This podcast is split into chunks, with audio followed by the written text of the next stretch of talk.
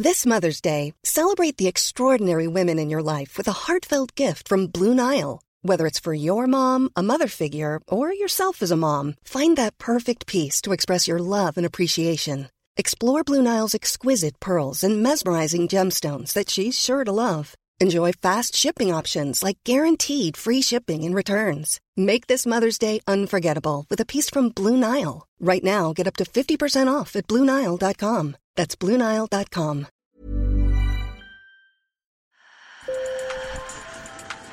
Bonjour. Hello. Hola. Marhaba bikoum. Sur le fil. Le podcast d'actu de l'AFP. Des nouvelles choisies pour vous sur notre fil info. Face aux conséquences inévitables du réchauffement du climat, comme la montée du niveau de la mer, de plus en plus d'élus et de scientifiques se mobilisent pour anticiper et s'adapter. Dans l'ouest de la France, par exemple, le camping du village normand de Quiberville va déménager. Et d'autres projets d'adaptation sont en cours.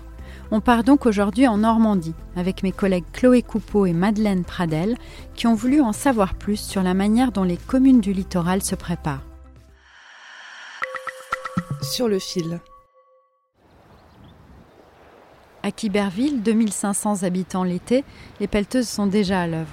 Après plusieurs inondations, la mairie a décidé de créer un nouveau camping qui remplacera à terme l'ancien, trop proche du rivage. Le nouveau camping sera à 700 mètres de la mer et ouvrira dès 2023. Ici, on a préféré déplacer le camping plutôt que de construire une digue pour le protéger. Ces barrières à la mer sont souvent contre-productives car elles peuvent même accélérer l'érosion. On ne pourra pas envisager collectivement de financer des digues et des pompes sur tout le littoral français dans les zones basses. C'est illusoire. Autant travailler dès à présent sur des stratégies d'adaptation, de renaturation et de ce qu'on appelle désormais de solutions fondées sur la nature. L'idée, c'est justement de déplacer le camping pour laisser plus de place à la nature. Régis Leméry, que vous venez d'entendre, est le coordinateur du projet et le délégué adjoint du Conservatoire du littoral de Normandie. Il travaille main dans la main avec le maire de la commune, Jean-François Bloch.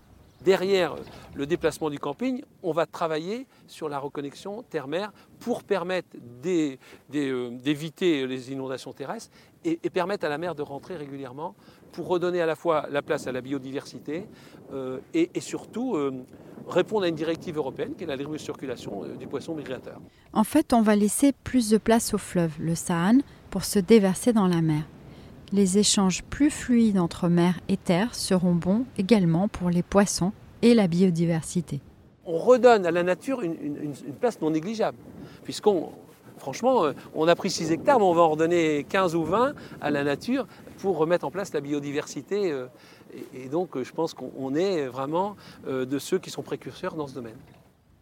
Le projet est soutenu par des fonds européens. L'Union européenne finance environ 70% des quelques 9 millions d'euros nécessaires pour monter ce nouveau camping.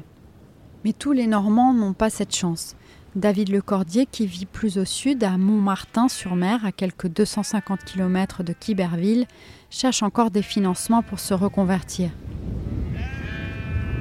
Lui élève des moutons de présalé à la tête et aux pattes noires. Ses parents lui ont laissé cette ferme battue par les vents. Ces bêtes se nourrissent d'herbages chargés en iode, ce qui rend leur chair très appréciée des gastronomes.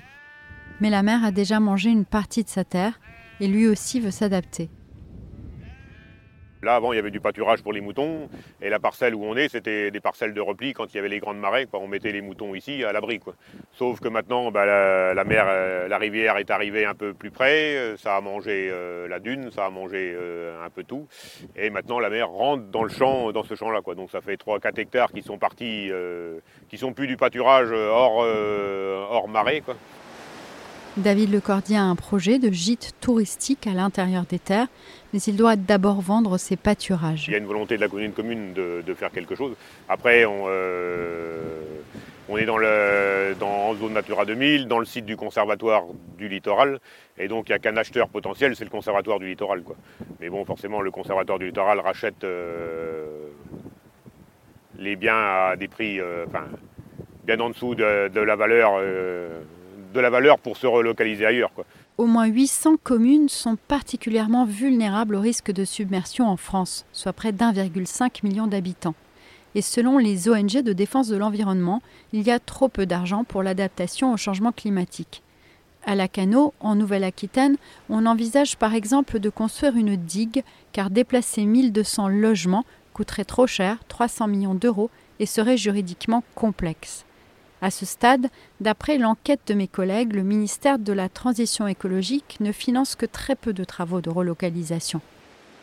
Mais Stéphane Costa, professeur de géographie à Caen et référent scientifique de l'État sur la manière de gérer le recul des côtes, ne baisse pas les bras. Il y a urgence. S'il s'agit de mettre en place des projets de territoire, 30 ans, c'est demain. Il y a donc urgence. Euh, le futur proche va être très dur. Est-ce qu'il faut attendre des dégâts, voire des morts, ou faut-il anticiper? Il vaudra mieux anticiper. Pour sensibiliser les élus et les pousser à agir, il a participé à la création d'une vidéo en réalité virtuelle qui simule les conséquences de la hausse du niveau de la mer sur une station balnéaire normande. Dans cette vidéo, on se trouve au milieu d'une rue d'Étretat où les flots montent d'un coup avec l'impression qu'on va vite s'y noyer. Et quand ils voient ces images ensuite, évidemment, la, première, la première réaction, c'est terrible. Mais justement, le but du projet, c'était de leur montrer ce qui risquait d'arriver. Euh, et surtout de réfléchir ensuite avec eux euh, sur ce que pourrait être leur ville côtière de demain, en prenant en compte ces aléas futurs qui euh, vont malheureusement arriver. Sur le fil revient demain. Je suis Michaela Cancela Kiffer. Merci de nous avoir écoutés. Abonnez-vous, cela nous aide à avancer. Et puis, n'hésitez pas à nous suggérer des sujets en nous écrivant ou avec une note vocale. Je vous laisse les coordonnées dans la description. À très bientôt.